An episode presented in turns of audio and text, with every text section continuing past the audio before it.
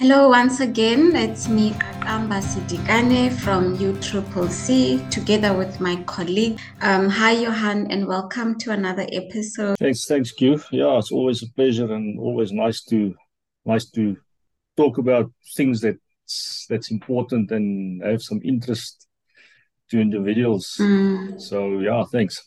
I love this platform, by the way. I think it's a great platform, and as usual, I want to thank you again for your contribution to such important topics. So, um, today, our topic is going to be centered around um, SMMEs yet again. And what we're looking at here, the subject would be looking at tenders versus pre plan versus final forecast. So, this is just to assist with the financial growth of a business and create sustainability. And it's not only important to get a project awarded to you, but also to manage the project with systems and procedures which work and to be able to identify problems early enough in order to minimize losses. Or on the flip side, to maximize those profits. So, to manage the financials of a project, there needs to be a budget or base against what the actuals are measured and managed. And with that being said, Johan, what's the preferred methods or systems which the industry uses to create a budget or budgets?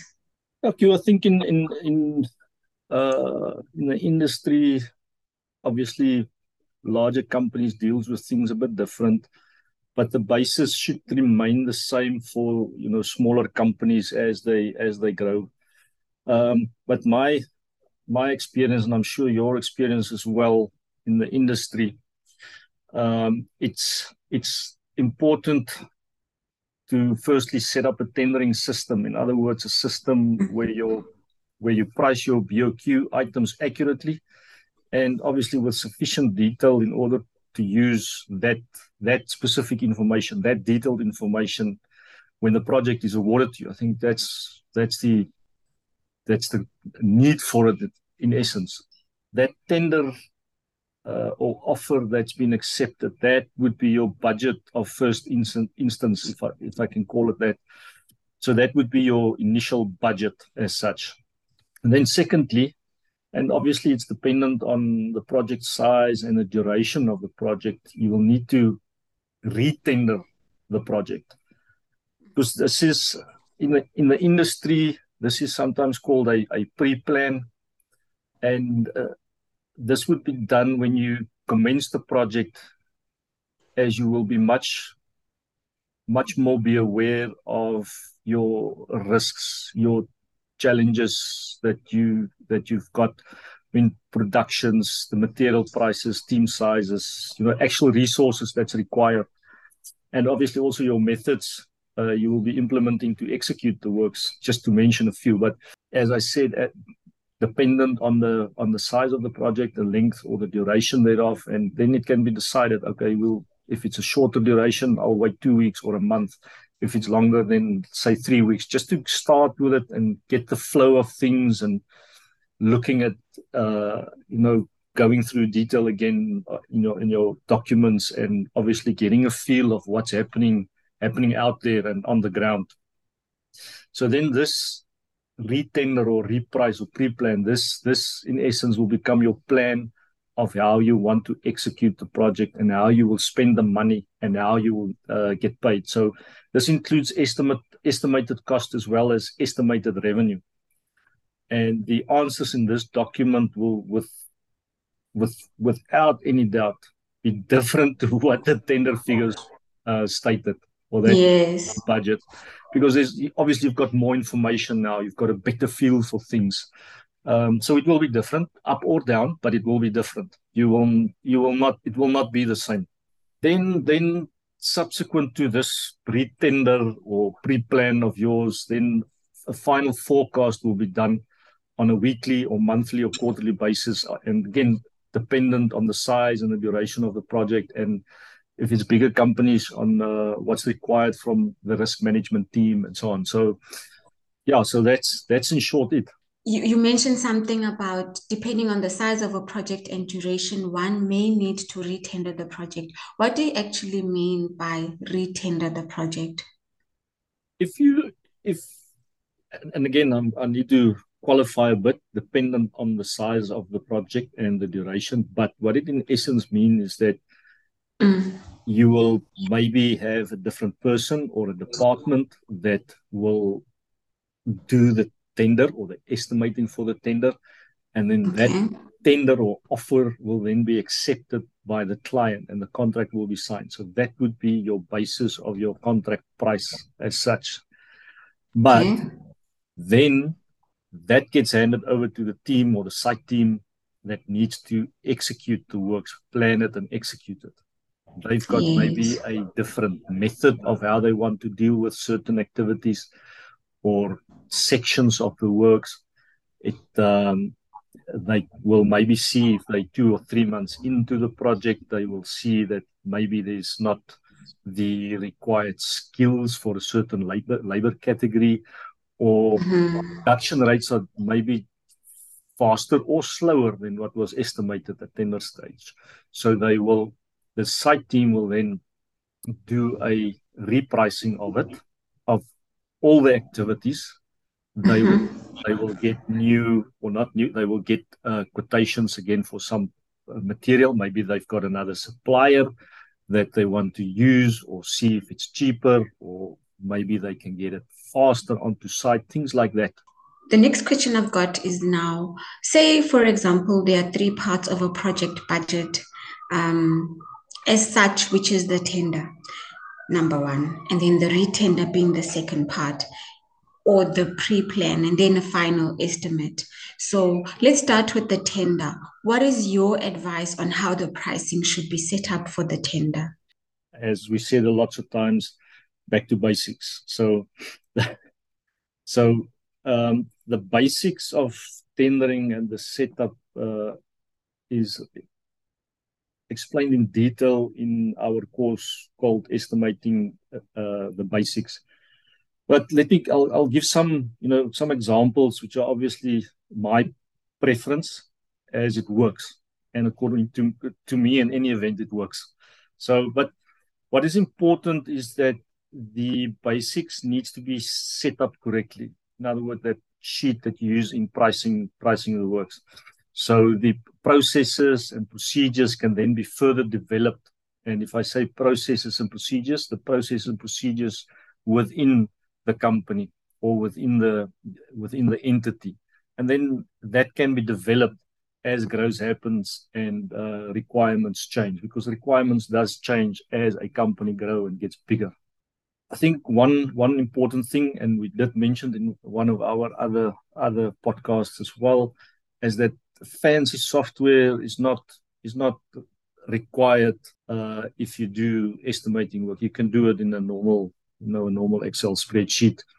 Um, it, uh, it does take a bit longer because you need to set it up, which the software already makes provision for.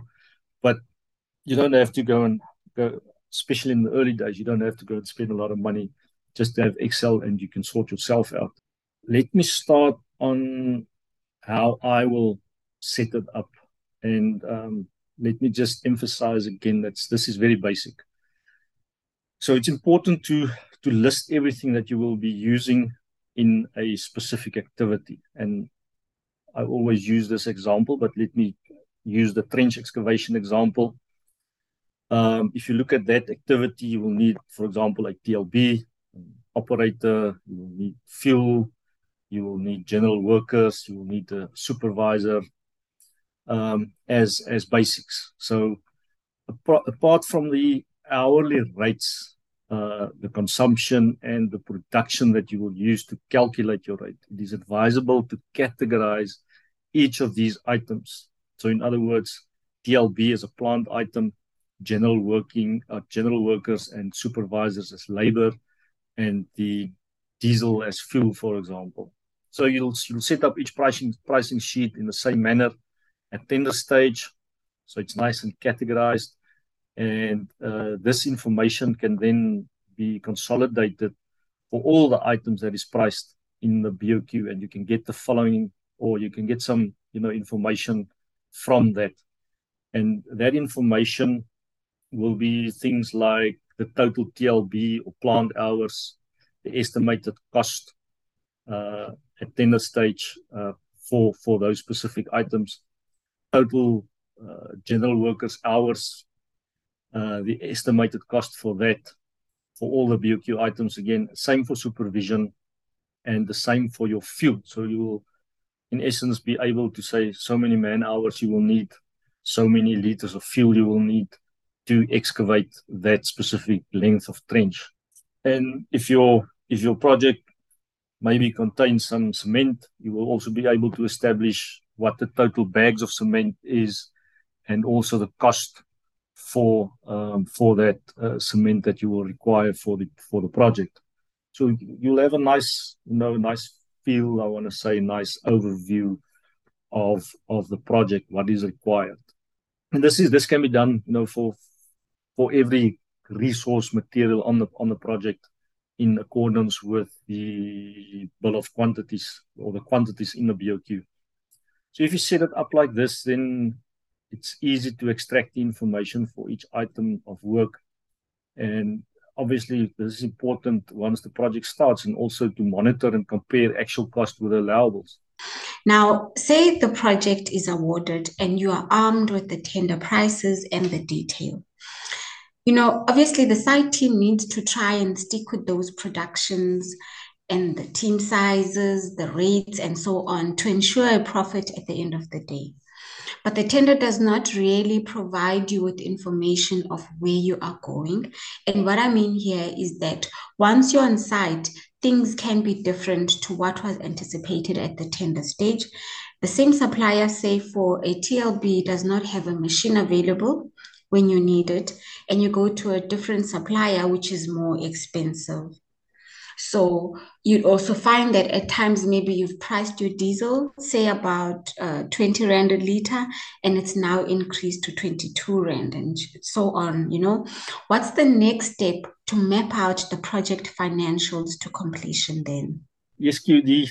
Now the tenders, uh, as you said, is the initial budget, which indicates the original original financial plan as such, but it does not provide um, an indication of where where you are actually going um, when the project starts. Yeah, and, and, and as you as you said, I mean things change. It's construction. Um, I think if everything remains the same, then you must start to worry because then something yeah, something true. is lining up to happen. uh, so you need to do a you know the retender or the pre-plan as we said in the early stages of the project and um, by doing that the, you will empower the you know the, the the site and the stakeholder stakeholders of the contractor um, with the knowledge of what to expect and how the team wants to do it and where they will eventually or planning to end up financially. Mm-hmm. Um, so this this needs to be done, you know, by the people on site. So they make the plans and they tell management this is what we're going to construct. This is how we are able, uh, or how we are going to do it. This is what we will need, and this is the profit or the loss that we will make. So then it's out in the open, and there's a clear financial execution plan of uh, where the site team sees where they're going. Um, and historically, I found that the best way to do this is to do it on a resource based forecast. And this means that you need to know exactly which activities you will uh, need to perform, what resources, and how many you will require for each. And if I say each, I mean each activity and also the durations which is obviously required. So in other words, what you what your plant will be, what the equipment, what type of labor, the vehicles, the fuel, accommodation, PPE, security, subcontractors, salaries, I mean even airtime, everything, everything needs to be or needs to form part of that calculation and detail. Yes, it takes a lot of time. Definitely does. But it I think what it also is doing is that it you know it gets the thinking juices it gets that to flow because you will really ah. apply your mind of how you're planning to do this thing and you yep. need to think of everything doesn't matter how small you think it may be think of it put it pen to paper and work with that mm. so i think yeah i think as i said historically that that definitely gets the guys all i'm saying guys including all the ladies involved in the project yes. get them really really you know sitting down and thinking about it so i think that's a very very important step in the process um yeah if you if you've got the sheet if you if you started that with the resource based forecasting, but i've also um seen uh, over the past well, probably a whole lot of years is that make sure that that sheet also includes for a comparison um, between this retender or pre-plan that you do and the initial tender. Now you can just categorize it into your into as a, as we said your labor plant material uh, because then you can also uh, draw comparison between what you see now and what was estimated or envisaged at tender stage. So um, you can you will be able then to pick up where's the where's the big differences. Is it hours? Is it duration and bounds? So so it will give you a very good idea of where there was maybe an estimating problem or where there's a benefit, for example, uh, on on the on the comparison. So yeah, it gives you a very good idea. Um, and the rates the rates that you use against the items uh, in the in the resource-based forecast is obviously the the actual or the current rates. So you, if you do not have the actual rates for it at that specific point in time, then I normally say and say it's best to request quotations and use those to ensure that you have the latest price for that. If you don't have it, then a view can be taken, but that must be made very clear in your re resource-based forecast. A view can be taken and say, listen, okay, for the items, if it's material or whatever it is, and you haven't got an actual or current rate for it, it's advisable to use your rate if it was based on a quote, another thumb suck rate. At tender stage, use that rate and apply a a uh, escalation, you know, percentage or factor to that now just to be on the safe side. And then if if the project duration goes over a month in which the annual increases for let's say the hourly paid people or salaries are given, then the, these increases must also be allowed for. I know sometimes that's forgotten. Um, for example, the the, lab, the labor when that annual increases happens, that needs to be if it's the month of September or October, that for your monthly or that those resource-based forecast, those increased rate needs to be allowed for. If you if you uh, give increases on salaries once a year, then make sure that's also allowed for. This is just some. Uh, I mean, I say simple stuff, but this is the you know basic things. Not going into a lot of a lot of detail, but just basics. Another example would be if if, uh, if you envisage penalties or delay damages, then you need to include for those those type of things, those type of things as well. The pricing for that, obviously, they will have a you will have your uh, anticipated program or your planned completion, um, which is normally referenced in the in the document or contract that you're working with. So you'll do your program and you will see, okay, my planned completion is not June anymore; it's September now. So you'll be in for penalties. Let's call it July, August, and say September. So three months and you normally they do the penalties or delay damages per calendar day. So you go and have a look and say if it's 90 or 91 or 92 calendar days, you go and work it out, do a calculation for it, and slot that in into your um, uh, resource-based forecast.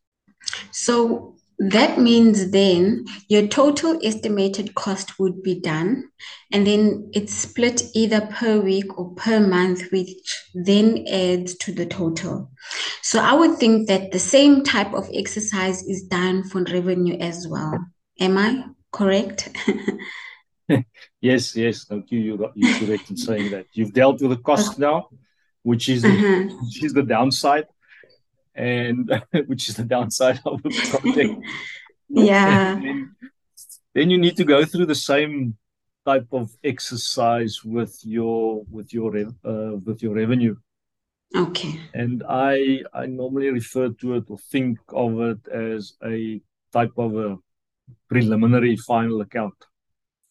So important, and again, it's a lot of work not just the cost, it's also the revenue, because you need to understand exactly, uh, you know, what what you need to construct, the detail of it. So you you you take your drawings and you measure the quantities uh, of of the drawings uh, for for your scope, and then you slot those quantities into your BOQ with your contract rates, and then you've got your estimated revenue.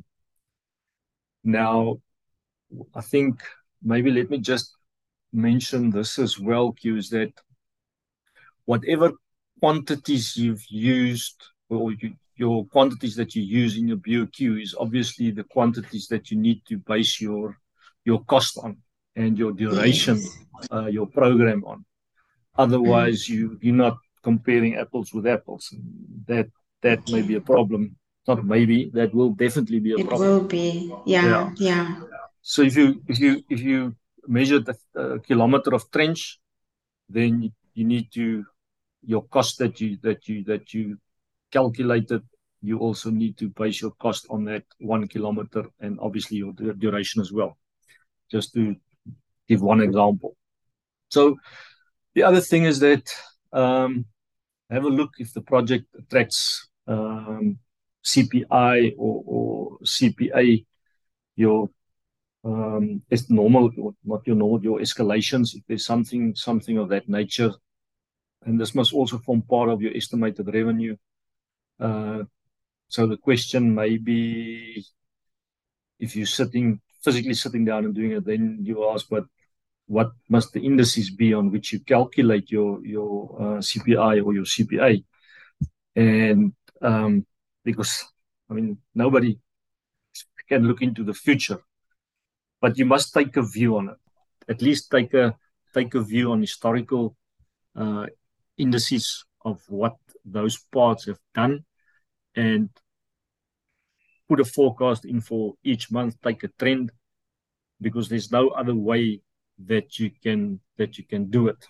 Um, to be on the safe side, obviously, um, then if you if you're not sure on certain revenue items, and let me use provisional sums as an example. Uh, maybe there's not a drawing or anything, just a, obviously a provisional sum that's there. Then take a view on it and make sure that you have also allowed for cost for those revenue items. If there's a provisional sum in it, say yes, they will most probably do it. If it's 50,000 Rand, then allow the cost for for that as well. And what cost do you, if it's a provisional sum of 50,000, allow the cost of, of 50, uh, 50,000 because normally there would be a percentage taken on it for uh, your overheads and, and, and, and um, your profit. Um, okay. But again, make, make a note of it so that it's clear to everybody this is what's been allowed for. And the, the revenue is um, it's better to split it, you know, based on the program of, of what you've done and say, listen, okay, this is what you what your planned program is. Base your revenue on that program into months or weeks, dependent on how you want to deal with it. And the same for the cost. And this will obviously indicate how you will need to perform on a monthly basis as well, what needs to happen. And what it also does, if you split your cost and your revenue as you will receive your revenue in which actual month and also the cost you can have a have a nice cash flow as well of uh, forecast cash flow of um, when you will probably be short on, on some cash or where you will have some cash which you can which you can hold back for the drier months. So yeah, once this is done, then you can calculate your profit or loss. And I think what is important is that this can be set up to compare, for example, the new estimated cost of labor, your plant, your salaries, and so on, with the tender allowables uh, as well. So you can do those comparisons, and then you can see also, you know, where's the where's the culprits for losses, uh, if they if it is a loss, or where the big money items are. So it will also um, assist with you know future future tenders to get it a bit more accurately and become a bit more competitive in the market. So there's lots of um, you know analysis that you can do with this information, um, which will which will assist which will assist the company um, in being uh, say in be in getting the the estimated cost right um, at tender stage. Yeah. And you've got this, then obviously it's a, it's a document can be presented to the stakeholders of the project. Uh, they can go through it, ask some questions, do a bit of sanity checks. And um, so I think it's a, also good for, you know, for communication. Uh, and it also allows for some good debates. And I think what it also does is that the, um, apart from the debates that can happen, is that it it allows an individual who hasn't done that resource based forecast maybe to bring in a completely new idea of how to do or how to execute the works, maybe a different method. Yes, so yes. I think it also allows for that, which is which is very helpful. I was actually just thinking that it's as you said earlier on, it it it invites people to apply their minds, those members of the team or stakeholders who are involved, but also as you make this point that others can bring maybe other views or alternatives. So there's a lot of intentional um, thinking and methodologies that can come out of this exercise when one takes the time to go through it thoroughly, I guess yeah, it's um, it's it's very it's very healthy um, between the individuals as well, and um, mm. so yeah, then apart from the from the workload to get to that specific point in time, it it's without any doubt beneficial. Eh? for everybody. Yeah, not only looking at the production performance, but also looking at the financial performance. Mm. Oh, exactly, yeah. exactly. And um, apart from all the others, this is a document that really, really, uh, you know, assist companies. So, say for example, now uh, a project stretches over a couple of months. Let's say maybe about eight months after this retender or pre-plan has been agreed within the project team. Would you say that it's advisable to update this document, for example, on a monthly basis? Look, the, that pre pre-plan or the retender becomes your your I want to I to call it the Bible. You know what the mm. how the project uh, or how the team said the the project will uh, be executed and the financials around it. Mm-hmm. So, um, I and again, I think this is a, a personal personal view of mine, uh, and it, it, it, may be taken up a bit different or some, some different views out there. But according to me, this retender or the pre-plan uh, should be a fixed document because this is now that document is the final budget against what the performance is is measured of of the guys on site or, or the people on site. But what needs to happen on a weekly or monthly basis, dependent on the size of the project or the duration of it. You need to take your actual cost at that point in time and do a forecast on the remaining works. So, in other words, the revenue and the cost. And again, this is this is construction. Things change, and it does yeah. not go according to what was planned or how it was planned, reductions or materials or plant or whatever. So it's always good to take your if it let's use a monthly one, you can do it mm-hmm. quarterly, dependent on the project.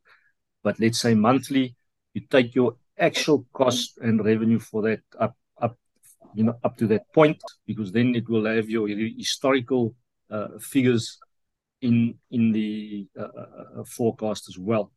Do updated forecast at intervals which you know, suits the project type and the duration, and compare the latest forecast with the retender or the pre-plan. And if the latest figures are substantially different from the retender or the pre-plan, then obviously the stakeholders must be notified immediately.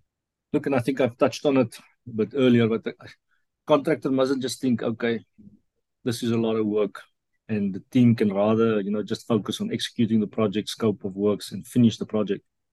Mm. Yes, it's important because that's eventually what pay I want to say pay the bills.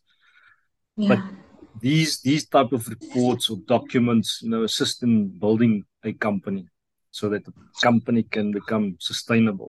From from this information, you will be able to establish exactly where the tender was priced correctly and where you went wrong. You will be able, in assessing the data, you will be able to do that. It will ensure that the site team members get to know the project uh, in the early stages. Uh, they will get to know it in detail. And I mean all aspects of the projects, the drawings, the scope, the conditions of contract, the risks, the methods, uh, methods of construction, all of that, because as we said, they will, will sit down and they will apply their mind. Um, the other thing is it enables the team to identify potential problems or you know challenges very early. The other thing is it allows the team to take responsibility for their actions. You know, this this builds character and worth. So yeah. I think that's very, very important. Then, you know, in your experience, what are the pointers that you can give when doing these types of estimates or forecasts? You know, start with it very early in the uh, during the project life because that will be even not you know it will not be even early enough if you start early because there's always time constraints as you also go on with other works and, I, and i'm talking you know the whole construction team start with mm. it early because it is a lot of man hours that you need to put into it um, and you know sometimes not sufficient time is spent on the detail of the documents spend time on it as it may help to not cry later during the project. Spend the time, put mm. the hours in because it will it will definitely be of a benefit to you. And it's important not to forget that the financial outcome you know, of the project is very dependent on the skill with which the forecasting or the planning, I'm saying planning, the, the budget, the programming, the resource allocation and controls are handled. That attention must be given to checking on the way these tasks are accomplished, meaning that the know that the senior people on the site must assist in this process and get their hands a bit dirty in the detail as well, because they're the people with the experience. Um, so it's not just a a pen and paper exercise, as we said. I'm gonna I'm gonna say it again. It is there to uh, you know get the thinking juices flow start thinking about it. And um, you need some people with experience in the in the in you know the construction process of the actual activities that needs to happen. So you need that. Um, and while doing you know the forecast, make sufficient notes um, as you go along. Because the memory is sometimes a brutal thing that forgets. So I always say think about it this way: as if an external party picks up that document and reads it, will he understand and know exactly what's what's going on there? So make notes. Mm-hmm. Make sure there's sufficient, you know, just scribbles, just some notes on it. Um, be and be conservative with the income. And again, not too conservative, but be conservative. It must definitely be in accordance with uh, COLTO's, the SANS uh, 1200 method of measurements which we dealt with in uh, one of our other podcasts as well. To make sure it's based on that, because I mean that's that's it. That is how it gets measured and how you will get paid. Um, if there's a if there's a risk on a, to a specific item, then say, listen, the specific amount of this item is a risk. The team can then decide of how they're going to deal with it or how they're going to uh uh uh, uh, uh, uh, deal with it in that specific forecast. So if a contract has an escalation provision um, and the forecast shows that the project will be completing late, make, make sure that if the contract, for example, states that the escalation will be halved or there's no escalation applicable for that delay duration, then make sure that the revenue uh, allows for that as a zero or a 50% or whatever the contract states happens with that for that delay period. Uh, if the if the forecast shows that the project will be completing late, make sure that the penalties or the damages are allowed for. Uh, make sure that the productions used are achievable and realistic. Doesn't matter you you do a forecast of 5,000 linear meters per day and you can only achieve 250. I mean, it's just don't do it. Make sure the uh, productions are, are, are achievable with that specific team. And then if you if you do not have a, a current rate, do not use the tender rate for it. Take the time and get a quotation. If there is not sufficient information to get a quotation, take the tender rate and apply escalation to it and mark it as such. Make sure put that note in so that everybody knows this is not the actual rate that you're going to pay. This is the estimated rate. You know, as you're going through these pointers, Johan, I'm now starting to wonder about risk. And I'm going to ask a couple of questions regarding forecasts and risks. So, you know how some companies make use of the so called risk register? Is it really necessary? I wonder. And um, even if it is a project of low value or short duration, do you think it's still necessary? Yeah, every every project should have a, a so-called risk reg- register in which yeah. the risks are recorded. Now, it's let me let me just stop there quickly. I mean, okay. if you take a an NEC contract, for example, there's yeah. specifically referred to a risk register. Mm-hmm. And it doesn't say this applies to a contract of 10 million rand plus or 50 million rand, or it doesn't say that. Whenever you execute a project on an NEC contract, that is a, a, a, a clause that's in it. So, yeah, according to me, there should be a, a, risk register on each and every every project, and um, the needs to record the risks that are current, meaning not the ones that have already transpired and have ceased. So just the risk at that specific point in time. And and again, for me, in any event, does not matter the size of the project or the duration. A contract uh, and a company should implement a risk register as it does set the tone for when the company grows and then that culture is already set then that that culture of doing a risk register or maintaining a risk register is there. Um, and again it, it, also allows you know the, the the team to apply their minds to it in sitting and thinking listen this may happen that may happen. This this if i do this then think two or three steps ahead. What what may happen what can happen. Um, so yeah so i mean if the if the projects are of a low value and of a short duration obviously the risk should uh, also be less but then the risk register can just be you know simplified. But yes it is important to have have that. And i think the important thing for me as well is that if it's a smaller company it creates that culture of mm. thinking about it and implementing that specific register. For smaller organizations or small companies, it's a great start.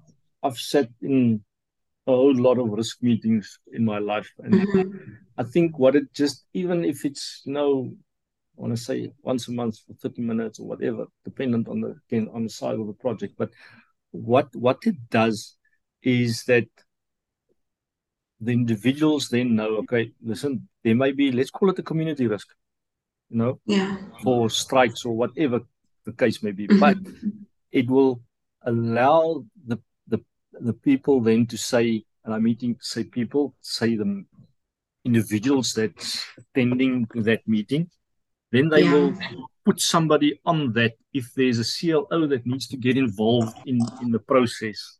Then mm-hmm. you know, then there's there's actions that can be taken because you know, if if you let's say if you didn't take that action, then something may or could happen, and just either, and maybe even if the CLO um, gets involved, maybe it still happens, but at least there was a, a an attempt to try and mitigate this potential mm. issue.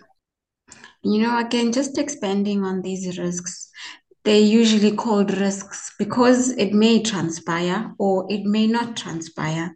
So some risks may be of great concern, which may or will affect program and budget. Um, some of these risks, you know, they, they can be viewed as contractors' risks, and some of them can be viewed as employers' risks. And what I'm actually trying to get to here is that there are different types of risks with different types of severity, and then what is the best way to deal with it in general? Uh, like you always say, and I, I, I always like it when you say it, is that you don't know what you don't know. Oh, yes. oh, yes. I always like it when you say it because it's, yeah. it's, it's so so so true. And but anyhow, you deal with these things. Uh, you know, deal with it if you know about it. Deal with it. Can't sure. let it let it stand over. Um, so I normally have two types of risk registers, and sometimes you know I combine it dependent on on our clients' requirements. So one mm-hmm. one would be to, uh, where it measures probability and likelihood and impact and severity, and mm-hmm. we we give each one uh, each risk each one of those risks a number on a scale, which then give you a total number on a matrix. So mm-hmm. then you mm-hmm. can you can see high risk, low risk, medium. Um, so th- this this matrix then allows you to deal with it in the appropriate, you know, in an appropriate way. Uh, and meaning that you will then spend time on the things that matters and not necessarily waste time on things that on a on a on a risk that's listed, which I mean the likelihood is so low and the uh, and the impact of the severity is so low that you don't waste um, you know time on it. Then on on that specific sheet, there's also a, a, a place where you um, which allows you to propose potential solutions to it and provide some details on the effect, which is important, uh, you know, for that for for the discussions around the risks. Um, the other sheet splits risk in topics like you know contractual, technical, uh, commercial, um, uh, political risks, administration, resources, and so on. So that's always also a good, um, you know, a, a, good risk management tool to have or sheet mm. to have. And uh, each of these with a specific risk then needs to be assessed with an amount uh, and a potential time impact uh, or, of probability. Uh, in other words, an estimate of 10% or 75%, uh, you know, that it may transpire. So you will also get a good feel of of where that specific risk lies on a on a list. So, but the, the, the contractor then you know needs to make a call on this and allow for the assessed effect. So, um, yeah, important to to have these type of schedules or lists just to yeah. just broaden the scope a bit. Well, I must say, this information that we've just um, discussed in this topic, it may seem like it's quite a lot for, for, for an SMME to get through, but I, as you've already said, if you do it and then you, it becomes part of the culture. But if it happens that you don't have the time or the resources, please know that we are available as Ukutembeka or UCCC. We can definitely assist you with these registers and we can do a full audit on the company or a project, which is a specific one that you'd want us to look at and we can provide detailed reports on what is deemed the best processes or procedures for that specific project or company.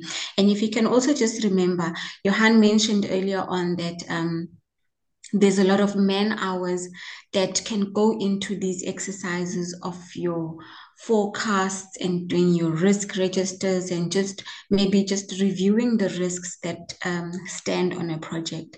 So if it happens that perhaps you don't have enough resources to throw in to get all of that stuff done, I believe, you know, with us, based on our experience and the systems that we've got in place at Ukutembeka, we'd be able to do this um, without actually having to spend too much time in terms of man hours working on it. And obviously, it's dependent on the size of a project, but it's not going to be like when eh, as a as a as a project owner or SMME, you are starting to create these systems and procedures from scratch. We would empower you and develop them and share them with you, and then they become your property thereafter. So, with all of that being said, um, we've come to the end of our podcast episode for today.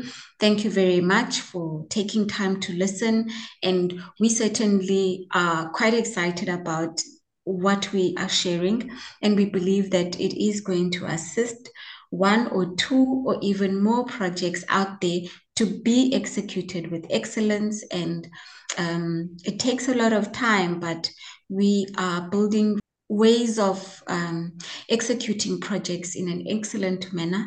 And so let's just get our hands dirty, get our minds thinking, apply our minds and get to it. So please do pop us an email at info um, at uccc.co.za. Again, our email address is info at uccc co.za. We really would love to be part of the journey of um, working with different projects. And we also just want to give another shout out and thanks to Professional CPD. Professional CPD is our partner. They are very much advocates of empowering, supporting, developing, and discussing various topics and issues in the built environment. And professional CPD, as the name suggests, they uh, focus on continued professional development. So you may have perhaps a need in your business or on your projects to get um, some professionals to have their professional registrations done. You may just contact professional CPD and they are definitely well equipped to assist you on that journey. So once again, thank you very much, Johan. We value your experience. We value the knowledge sharing that takes place on this platform. And I even, I, I totally hope that young graduates gain access and take as much as they can out of these because it's not every day that one would come across somebody like you, Johan, who's giving so much information. And um, yeah, thank you very much. Till we meet again.